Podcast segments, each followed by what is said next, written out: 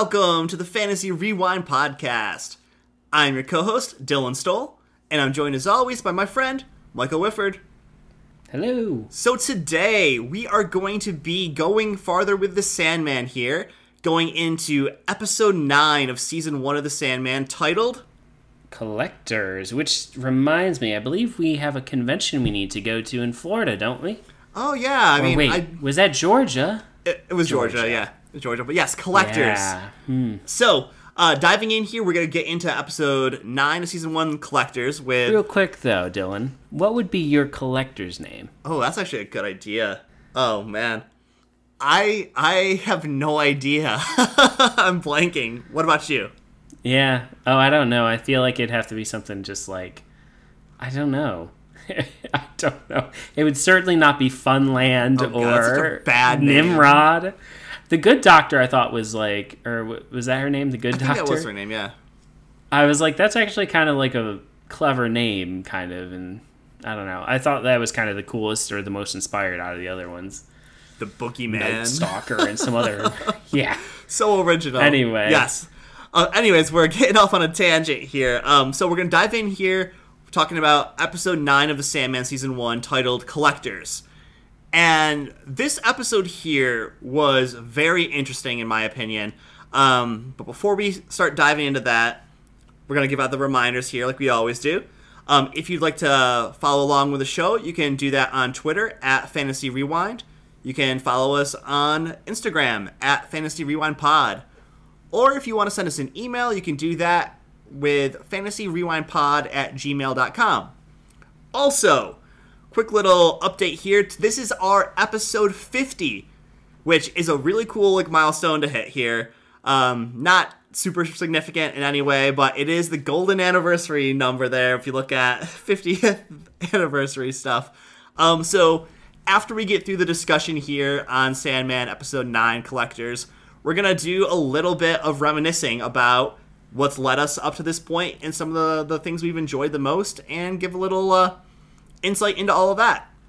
So without Yeah. Kind of like our golden episode episode. yes, our golden episode. Um, without farther delay, Mike, what were your overall thoughts on episode nine, collectors? So I think this episode and episode 10 and episode 8 really just flowed really well together. It was very hard to actually stop in between them. Uh, it was almost, I pretty much just watched it like all the way through and was taking notes. And I think this, this episode, if I were to just cut it out from that, which is very hard to do, I would say it was really good in kind of humanizing the Corinthian a little Yeah. bit. Um, I mean, as much as you can, but it was really good in doing that. And I think in the adaptation for the show versus the comic, it really got his point and his goals and his dream, if you will, across a lot better, in my opinion, uh, than it did in the comic. The show did. So I think it did a really nice job of that. Is it better than episode five or episode six? No. I think those are going to just take the cake, really. But it was good. What were your thoughts, Dylan? Yeah, so I thought that it was a really interesting uh, take on a serial killer convention by calling it a serial convention. I thought that was fun. Um, getting to spend more time with the Corinthian is always enjoyable, and apparently, many people feel that way. uh, with all the people giving him uh, a little up down look around at this convention area. I didn't know you were going to be so hot. Um, but also, I felt That is like fun. getting to see like into the mind of some of these other collectors was very interesting. And I, I completely agree with what you said about episode 8, 9, and 10 just being one giant continuous story there, flowing really nicely from one to the other. And it was really hard to stop and watch just one episode. And for me, I didn't. I watched 8, 9, 10 back to back to back. So that was great. Um, agree with you also about episode five and six still being, in my opinion, also the pinnacle of season one so far. And spoiler alert, it remains that way. um, but episode nine here was really cool. Um, I would really not like to be Jed though. I know, but you know what? At the end of all this, it's okay. yes, that is true. That is true. Um, so why don't we jump in here and start talking about the actual episode? So yeah, I'll, I'll kind of kick us off here and just kind of briefly go through, you know, kind of bullet points of what happened in the episode. And we'll just stop, you know, and discuss uh, as we've done with the rest of this series. So when we cue in here, you have Rose talking with Lyta, discussing dreams, her having these weird dreams, and I like this shot because Lyta was kind of out of focus in the foreground, and I almost didn't think she was going to talk to Rose at all, and I wasn't sure how this was going to play out, and then uh, she starts talking like, "I've been having the same or weird dreams too, and in fact, I'm pregnant." And it's just like, "Oh my gosh, girl, how you pregnant?" so yeah, my dead husband Yeah, my dead husband got me got me pregnant, pregnant in, in dreams. And then Rose is like, "Oh yeah, I actually did that because I'm the vortex." My baby. um, but yeah, it, was funny because my uh, wife was watching and she hasn't watched like a good chunk of the episodes, and she's like, "How's she doing this?" I was like, "Oh, because she's the vortex." She's like, "Well, how does that make her?" I just stop it and then like kind of explain a little bit of what's happened so far, but she was still like, "Okay." um, but really, what comes out of this, the important piece here is that Rose is weakening the realms, and in this episode, we really start to see Oh, the that. barrier between the realms. Yes, the barrier between the realms. Sorry. Uh, and so then we kind of flip over into the dreaming here, and I I like this scene here with Lucian because I think it makes everything that happens here on out between her and Morpheus so satisfying Yeah, that got to a really good in a lot of ways. hmm So Lucian's backing away from being involved. She's like, you know, Matthew, you got to take everything to dream now. I am just a librarian. I am. I've been reminded of my place, and she's not happy about this, but she's just like, this is kind of her showing her displeasure. Like, you don't want me involved? Fine, I'll just be a librarian. And um, we see later on, like Morpheus starts kind of changing his tune a little bit on that, and I think you know how much I really liked the resolution in episode five and how much we got to see Morpheus change. I think in episode ten when we get there, that's that that's probably my third favorite episode. I'm you know calling it now because just saying that. Uh, but Lucian is mad at Morpheus and uh, because he wants to do all of this stuff on his own, and that's how he used to be. Like everything he did, he did it all. It was all on him. He wants it that same way again. It's kind of like what we were talking about before. His sense of duty, right? This is my realm. I'm responsible for it. Everything's bad because of me. Everything's good because of me. But it's all on me, and it was uh, that was good to have that kind of put out in the open. All right. Now we have, then we go to an interaction between Corinthian and Jed, the famous ice cream eating scene that I've seen so many pictures of. Um, I thought this was a humanizing scene for the Corinthian. Like, not to the point where you're just like, oh no, I don't like want anything bad to happen to the Corinthian. I want him stick around and be good. Like, no, he's still a bad person. Right. He does terrible things. He's a nightmare, and he's not trying to change and become a dream. Well, not in the sense that we would want him to, anyway.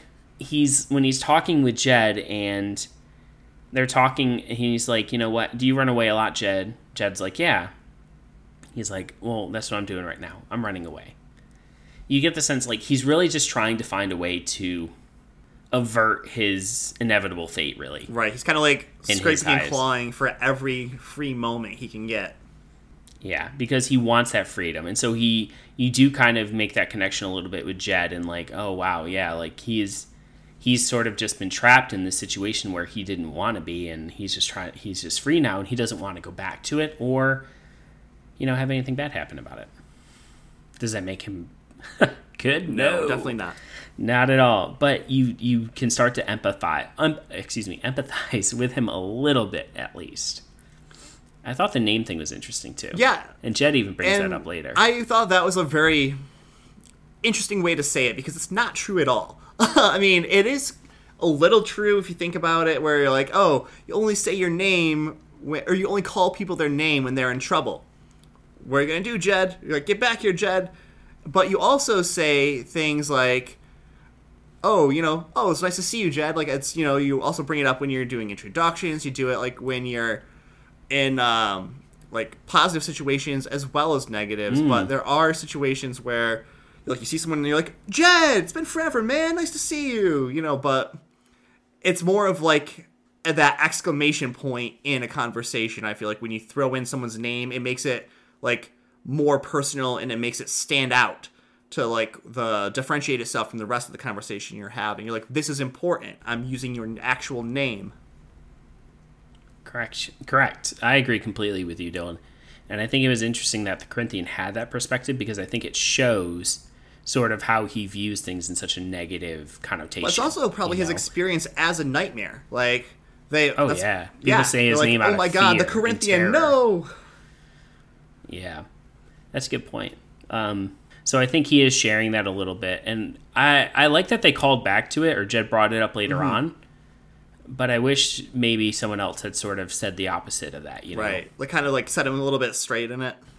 sort of to counterbalance it a little bit, like to show the balance of things. Like, you know, I guess that, that that's just maybe I'm you know making a, a mountain out of an anthill or whatever. But anyway, we'll keep going on here. Lyta, uh, we come back to Lyta, and she wants to live in the dreaming with Hector, and I was like, oh no, you've gone a little bit crazy Yeah, there. All right, yeah. so we we were talking about last episode, right, where she was having this gradual sort of like farther and farther into the dream, getting sucked into it, and now we like there's an admission and there's fully acceptability. Like I want to do this, and don't worry, you can visit me anytime because you can go into the dream like you did last night.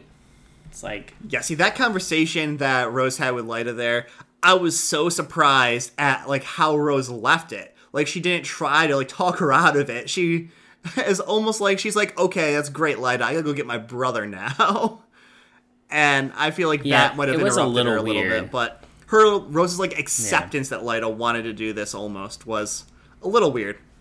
Uh, but then we flip to the Royal Empire Hotel. What a great scene! Them showing up and the music playing, and it, it was a, it was a pretty cool scene. And I just love Jed's face. He's just so excited about all of this. Yeah.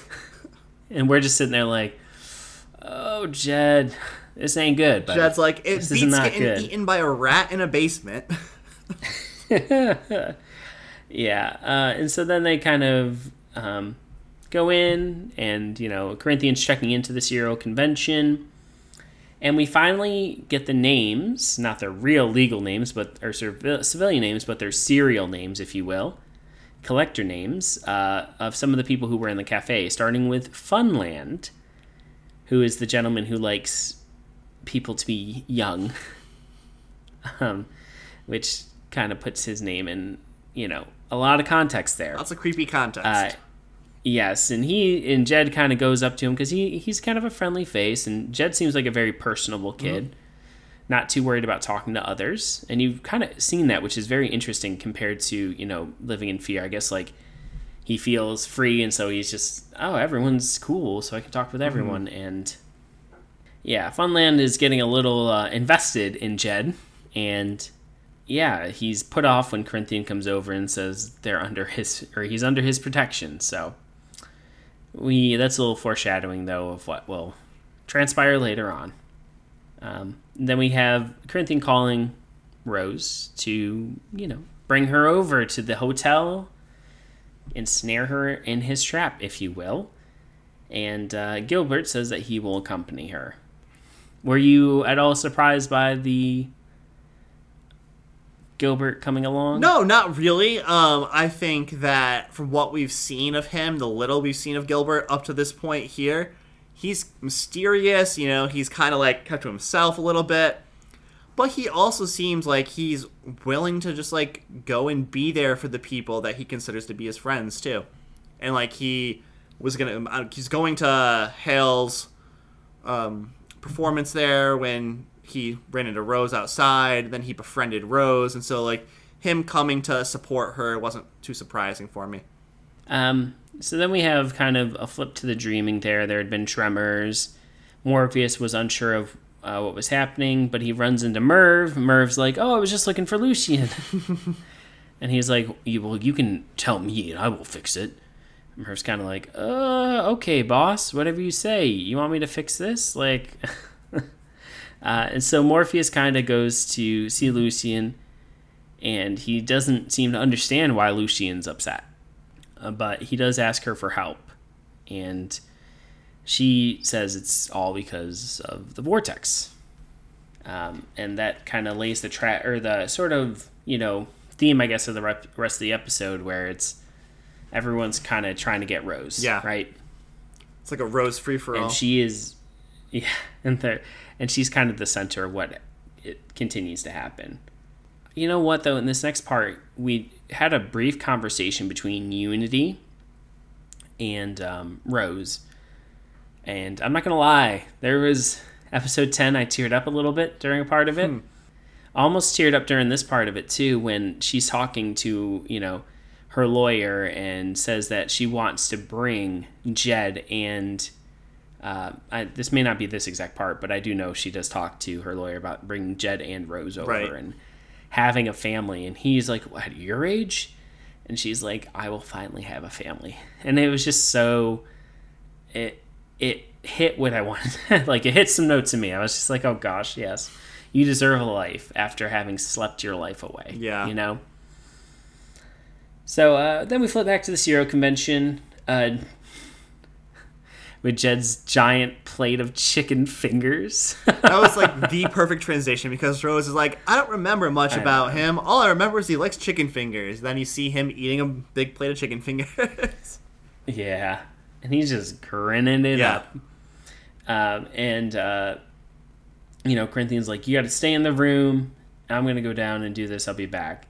And Jed's like, "Fine, I'll stay here. I won't open it for anybody but you." But Jed's obviously not one to stay stuck in a No. place when he just had to do. He's that. like, I've already been trapped in a place for too long. I am gonna explore the world now that I'm out in it. Yeah, which makes perfect sense, honestly. I, I did think it was really interesting just like how like he he loved going around and sneaking around and like peeking at all of them and stuff. Like that was very interesting to me, but I guess in his like past situation he probably had to do that anytime he wanted any kind of interaction with uh, Uncle Barnaby Yeah. and uh, the wife there, really. So we have Gilbert um, and Rose show up, and they are looking for Jed, and they just, you know, kind of the Classic, classic, like, each other. oh, Yeah. keep missing each other. Yeah, exactly. I liked that they didn't really show what Rose explored, but they showed what Gilbert was noticing. And how it slowly clicked into Gilbert what was the serial He's like, convention this was. is no serial convention. This is a serial killer convention. hmm And just and when he um, eventually leaves after, After locking you know, eyes with through- Corinthian.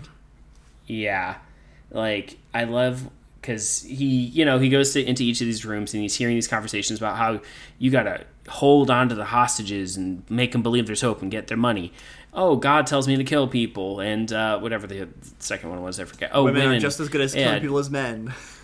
yeah, uh, and kind of those three different aspects, right?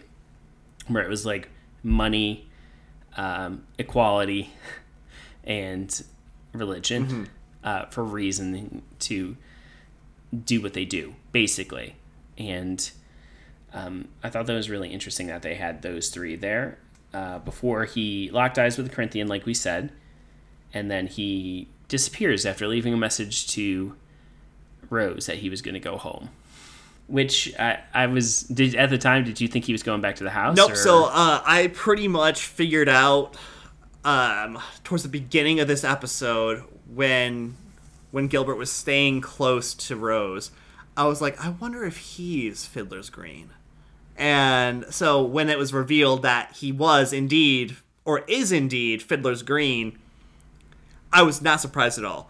And then like for me, like when he had that locked eyes moment with Corinthian, that was like confirmed. And, you know, instantly right there I knew he was going back to the dreaming.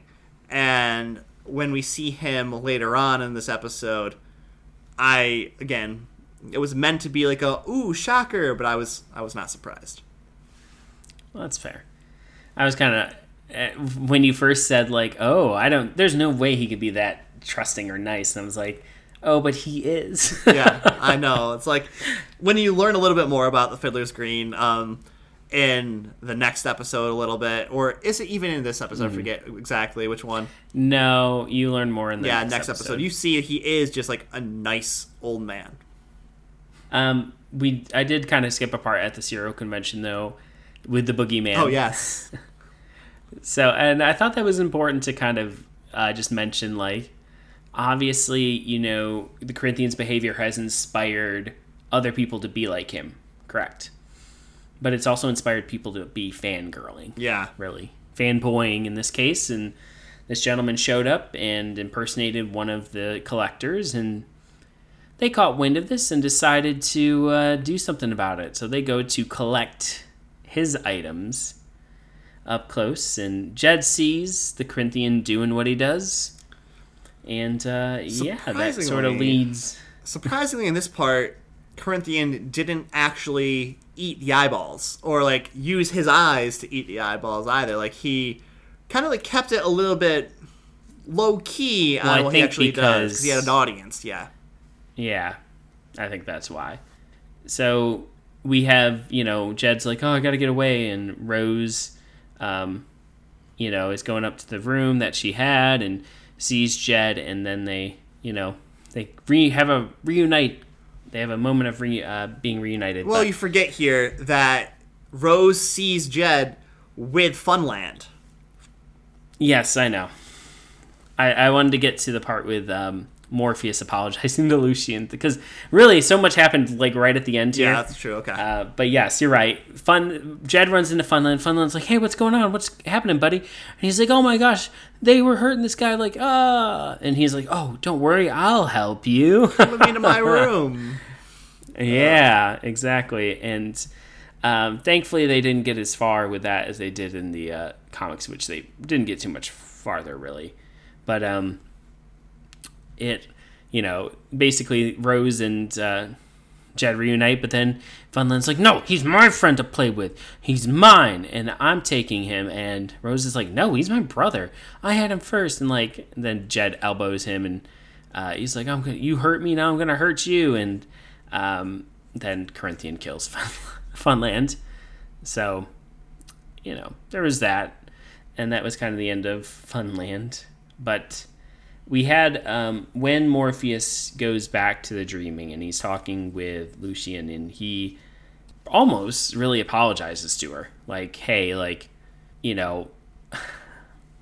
I'm, he didn't say I'm sorry, Right. but he really just He about said, "I'm basically said. I'm sorry as well as he could without admitting or without saying the words itself because like he admitted to her that, you know, hey, when I was gone, like somebody had to take care of this and you stepped up. You know, you did more than just what a librarian would do. Yeah, and I think that was really good.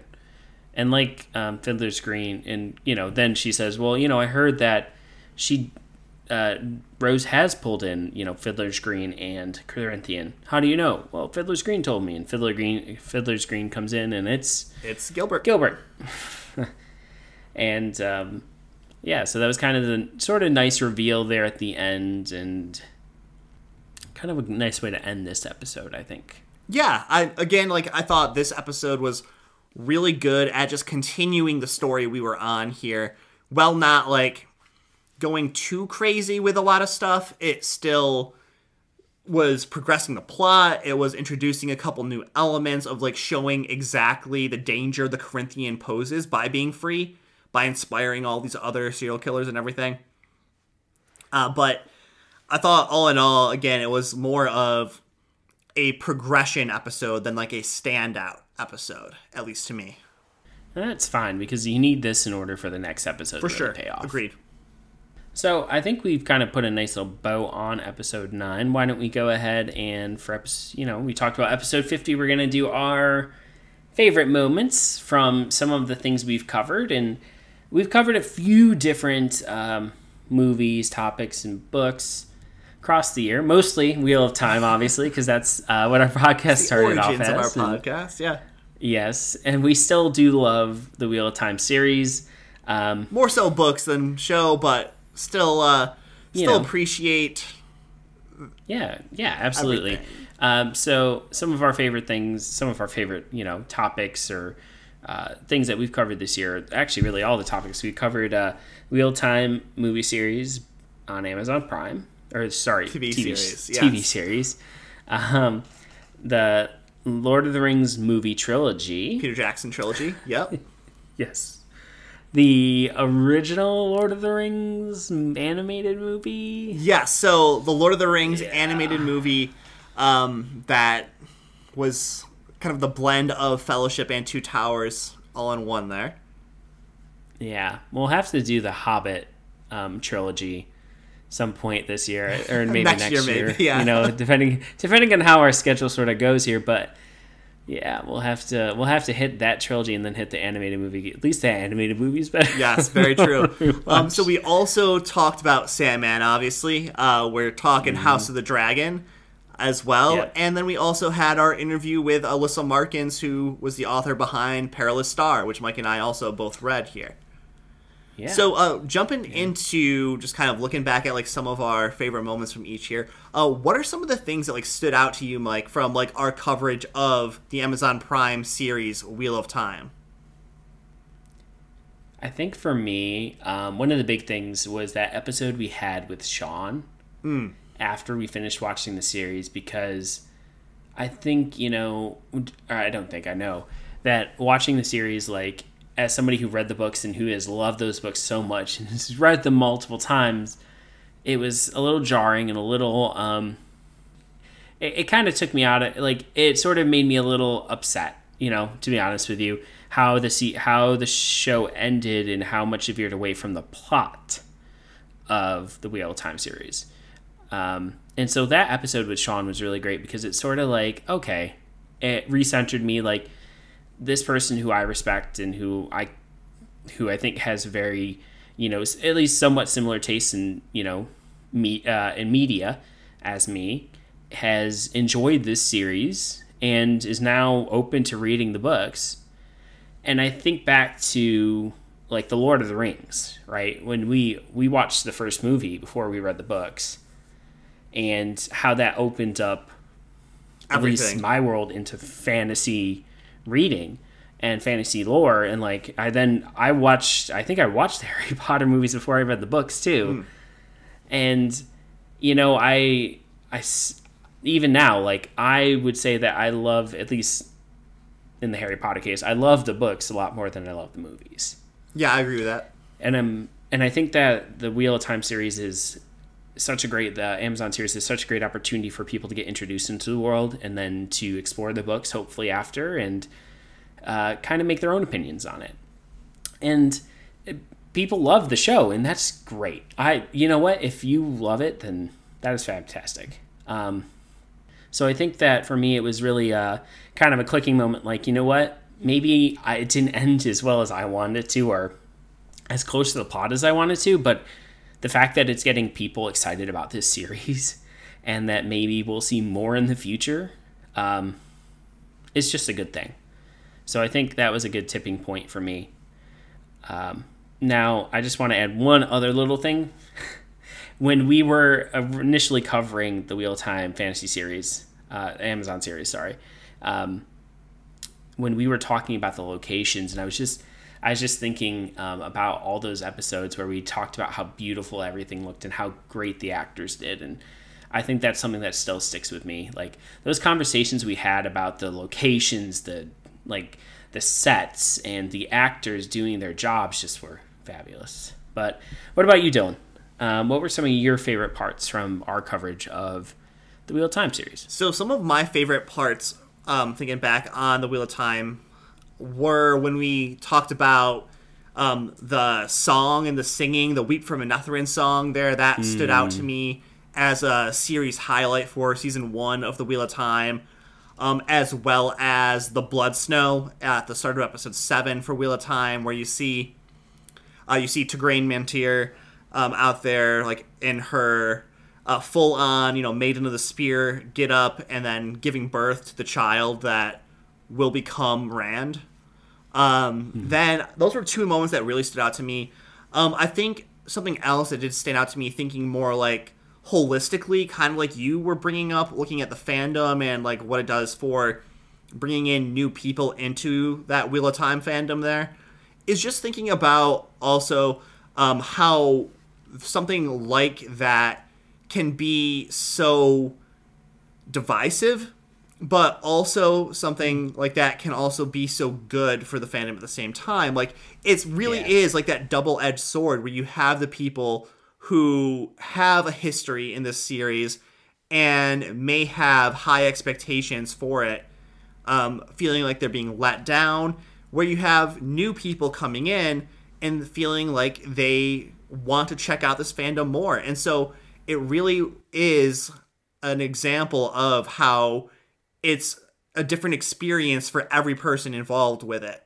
And whether you're a person who's who enjoys the book series and enjoys the TV series, or someone who just enjoys the books and doesn't enjoy the TV series, or vice versa, where you enjoy the TV series Yeah. and not the books, like everyone has their own different experience there. But I think that the toxicity that it did kind of reveal as far as like the vitriol within the fandom was a was a place that I didn't really like and I don't really want to revisit. So I'm hoping that as we move into other things here with Wheel of Time and other series as well, just that that same venom that people are bringing is a little bit more subdued and maybe just people respect each other for their different viewpoints as far as their own experiences. Yeah, and I think, I mean, it, it's really hard because you want to share what you think about a show, Right. right? And or a book, and um, you know, sometimes sometimes people don't agree with your opinion, and I think it it all depends on how you have the conversation. You know, I mean, if I if I am feeling a certain way, I usually talk to people around me about it, or people who I know who are interested in those same things, and kind of, what did you think about this? And it sort of it usually helps me to sort of see other sides of it, and it it it helps get my view from being super narrow to a, just a broader sense. You know what I'm saying? And I think that's really important for everyone to have um, with all these series because it's something that people have loved for so long. You know, uh, the Wheel of Time series, this book series, this was going on for a long time and has a lot of fans. It was on the New York Times bestseller list, for all of them, I think. Um, and then you have, you know, Sandman, also a beloved graphic novel comic series that's getting an adaptation. And people are literally fighting with Neil Gaiman about it. and it's just so interesting. Um, it, it shows people care, right? Right. But I think we just need to take a step back and um, just be open to other people's opinions as long as they're shared in a respectful Exactly, way. yeah. And so one other thing I do want to share that was another highlight for me from our coverage of Wheel of Time was in preparation for watching the series last year, I started rereading the series again. And so it's always a pleasure getting in there and doing a reread. And I am almost done with it finally.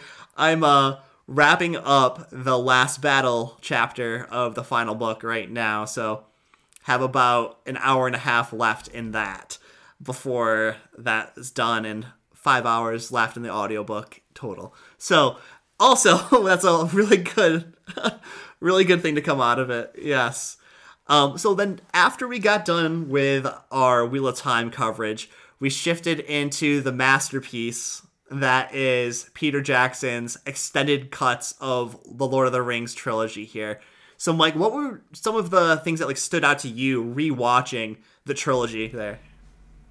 How good it is. you know, sometimes it's just like you have so much nostalgia for something and you replay it or you redo it and you're like, this isn't as good as I remember it. Or, you know, you might have some different feels about it. I think going back into it, like, yeah, we noticed some, some like little issues with it. Um, whether that be them all running or going to the Black Gate on horses, and then all of a sudden it flips to them again, and their horses are gone. Uh, you know, little issues like that, or CGI not looking the best. But oh, man, the music, the looking at the story differently and thinking about the characters' progression throughout, and getting into some of these deeper themes that we, you know, wouldn't have thought about or talked about at the time. I just think it was such a great um, great time revisiting that with you uh, because you're the one who actually introduced me to the first movie in the first place. So yeah, it was like uh, like they said in Sandman, everyone's just trying to find a way home, right? So kind of it was like it felt like coming home in a lot of ways. Um, but yeah, what about you, Dylan? What were some of your um, you know your perspective on our coverage of that? Yeah, so my big takeaways from rewatching the Peter Jackson Lord of the Rings trilogy was again just how damn good it is. just like thinking about it and how when I watched that as a child, like how influential it was because again, it's like the the source material that like set me out on the fantasy journey here. Like I still read uh, The Hobbit before I watched Lord of the Rings, Fellowship of the Ring. I still started like Chronicles of Narnia and Harry Potter um, before then as well. But Lord of the Rings, like the the movies, were so big in my early life there, and even now, like to this day, obviously we're doing a fantasy podcast. Um, but just like thinking about how well they hold up, like you said, um, also just like again thinking about how these are these things that are almost like universally beloved amongst a lot of people here and how the appreciation for them despite being 20 years old has not changed at all in my opinion um, for like how much i enjoy the series or not the series enjoy the films there. It's it was just a joy to take the time to revisit that and like just revel in in it for for a little bit. Such a great word, revel. So after we got done with our Lord of the Rings movie coverage, we shifted into another uh, Lord of the uh. Rings coverage. The the animated the animated movie. movie for Lord of the Rings, which it's such a fail. Oh my gosh. okay, so what are some of the things that stood out to you for that one? Oh, how thankful I was for the the trilogy. it was it was bad. Um, I'm glad we did it because you know I don't think well, I'll never do it again. But um, same, you know, it's just one of those things where it's like, oh, I watched it, cool. I'll never get that time back. Yeah. But it was neat to see some of the differences or similarities between uh, that animated movie versus the trilogy. Yeah, I mean, I'm right there with you. I think that if I could have that time back and never re- ever watch that again, I would have chose that. Um, but I will never watch that again. Um, I thought that for me, the thing that really stood out to me was more of the filming style um, than the story itself. Was how jarring it was to go from animation to part live action to having animation over live action all done very poorly and everything. Yeah. Um it reminded me of like if a high school attempted to put on a Lord of the Rings play and failed. um, but and failed. it really just like well, no, they put it on the play. It just wasn't very. good. Yeah, that's what I meant by fail. But um, oh, yeah. it really did drive home like how thankful I am that we have the Peter Jackson trilogy to go home to, and we can just pretend that film doesn't exist anymore. But um, yeah, yeah, definitely glad that there's other media for Lord of the Rings other than that. Yeah, as am I. So uh, moving after that, th- what do we go into next? Yes, uh, Perilous Star, which I think was such a great opportunity for us. Um, it was really cool. You know, we got in contact with Alyssa Markins, and uh, or she reached out to us, yeah, right, yeah. and talked to us about reading her book and kind of you know talking with her and I think that was so cool because you know to have conversations with someone who's written a fantasy novel and to be able to um, just talk to the creator was such a neat process. Right, I completely agree. Like talking with Alyssa was a lot of fun. You know, we got to hear kind of like her process behind stuff, and we got to a little peek into the publishing side of things too, which was another interesting thing there. And just we got a lot of good information that I think we didn't know before um, by talking yeah. to her. And while Mike and I both did read her book, Perilous Star, here. Like, we haven't actually talked about the book itself yet on the podcast. Uh, just because, like, we thought it'd be maybe, like, a little inappropriate to be talking about her book with her, just insofar as we would want to be, like, 100% honest with our opinions on it and didn't want it to be like colored by like or having the appearance of it being colored by we're talking with the author so of course we're going to say good things here but just Yeah. the experience of hanging out and uh, talking with um, the author of the book there, Alyssa, for a bit was very enjoyable. And it just makes me want to have more people on to talk fantasy with. So that was my Yeah. biggest takeaway from that part.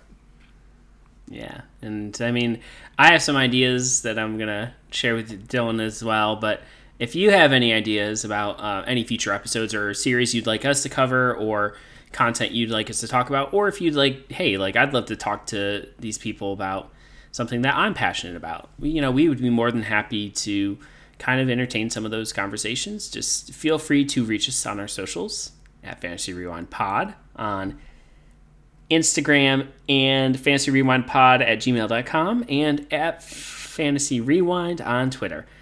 Now, the last bit that we're going to kind of talk about, I think our favorite moments here from Our current series few that weeks, we're covering, really. yeah. Yeah. Um, Sandman and House of the Dragon. And I have to say, for both of them, it's it really has been a fantasy feast um, in terms of just everything has been so good. Um, even the things that have been like, oh, that's just okay, or filler episode, or whatever else, it's just like, it's so good. Everything has been so, so good. I, I know I just keep saying that, but like, after not having, you know, fantasy, like anything really fantasy television wise for the last few months, and to have just such quality come Yeah. out, oh, hallelujah. Yeah, I'll just say like I completely agree with those statements and for me the biggest part of it has been the quality of it. Like not just having these two great shows, but the fact that we actually have quality fantasy television to talk about and appreciate and share with the the world here is just great. Definitely enjoyable.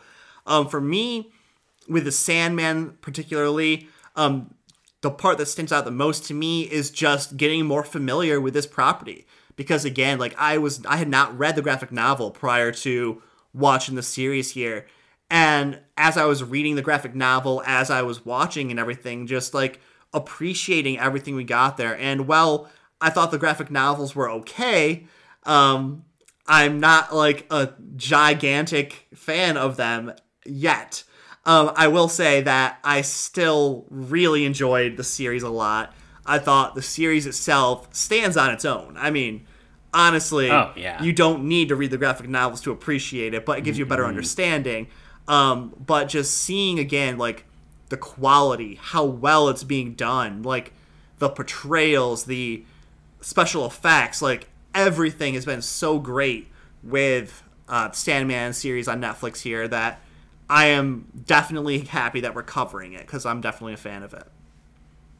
Yeah.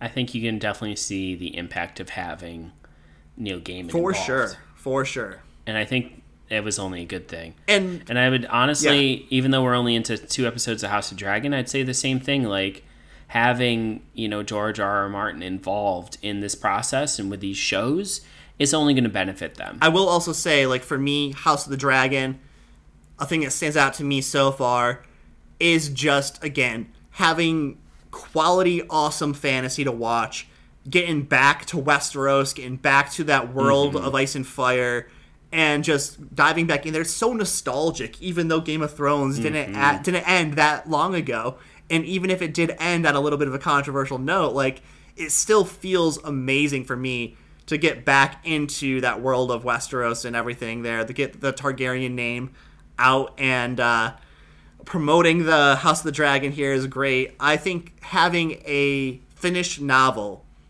even if it's kind of strangely written in Fire and Blood, will help House of the Dragon in the long run, but it also is helping it in the short term because I thoroughly enjoyed Fire and Blood, and so far I am definitely enjoying House of the Dragon. So definitely um, liking where we are at currently with our fantasy coverage.